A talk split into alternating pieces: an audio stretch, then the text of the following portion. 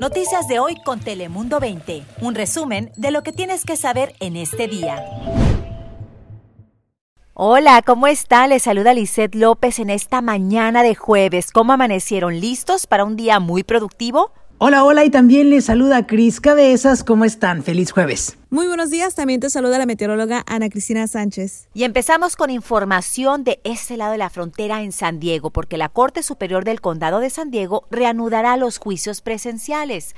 Las audiencias en la Corte Central reiniciarán el próximo 8 de febrero. Quienes reciban una notificación para servir como jurado deberán llamar una noche antes para asegurarse de que son requeridos y los grupos serán pequeños para mantener una distancia social sana. Y en otras noticias, fíjense que la Junta de Supervisores del Condado de San Diego votó para expandir nuevas medidas para la venta del cannabis. Bajo este nuevo plan, las personas con condenas anteriores de cannabis podrán solicitar permisos. Además de eso, le impondría una distancia obligatoria a los negocios de las escuelas, a lugares de culto y a sitios donde se reúnen niños y familias, así como la creación de un equipo especial para que se cumplan las normas. Ahora pasamos contigo, Ana Cristina, para conocer las temperaturas del día de hoy. ¿Qué tal, Lisette? Feliz jueves. Hoy la máxima en Tijuana de 17 grados centígrados. Arrancamos el día con temperaturas algo frescas, nubosidad variable y para esta tarde y noche regresan los vientos, fuertes ráfagas en la zona costera, al igual para las montañas.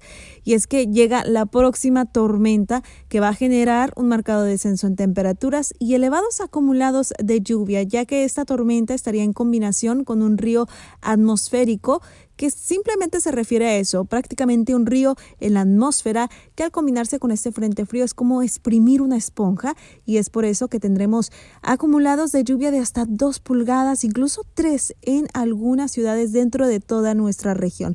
Así que hoy sería el día de realizar todos los quehaceres que se tengan que hacer, ya sea eh, pues ir de compras, a comprar el mandado o limpiar fuera de casa porque mañana tendremos mucha lluvia y además de esto también pues los acumulados van a generar inundaciones urbanas en toda nuestra región. Muchísima precaución para el día viernes. Hoy es el día de prepararse con condiciones aún agradables, pero sí desde esta noche regresa la lluvia. Ahora paso contigo, Cris Cabezas, ¿qué nos tienes? Gracias Ana Cristina. Y precisamente durante la lluvia o cuando esté nevando hay que tener mucha precaución si vamos a ponernos tras el volante porque por lo menos allá en Baja California hubo bastantitos problemas en la vialidad de cuota y la libre también entre Tijuana y Mexicali, concretamente a la altura del municipio de Tecate y el kilómetro 20, allá cerca de la capital del estado. Incluso las autoridades tuvieron que realizar rescates y colocaron refugios porque cerraron la autopista por la nieve.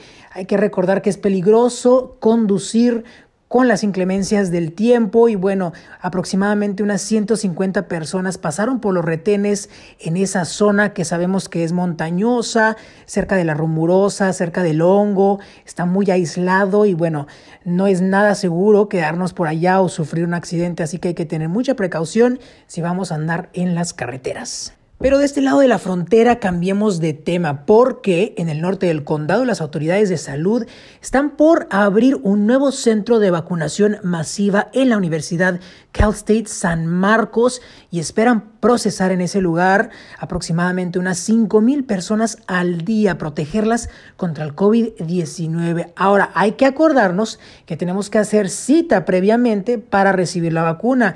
Tenemos que llamar al número 211 o acudir a la página en internet del condado vaccinationsupersstationsd.com.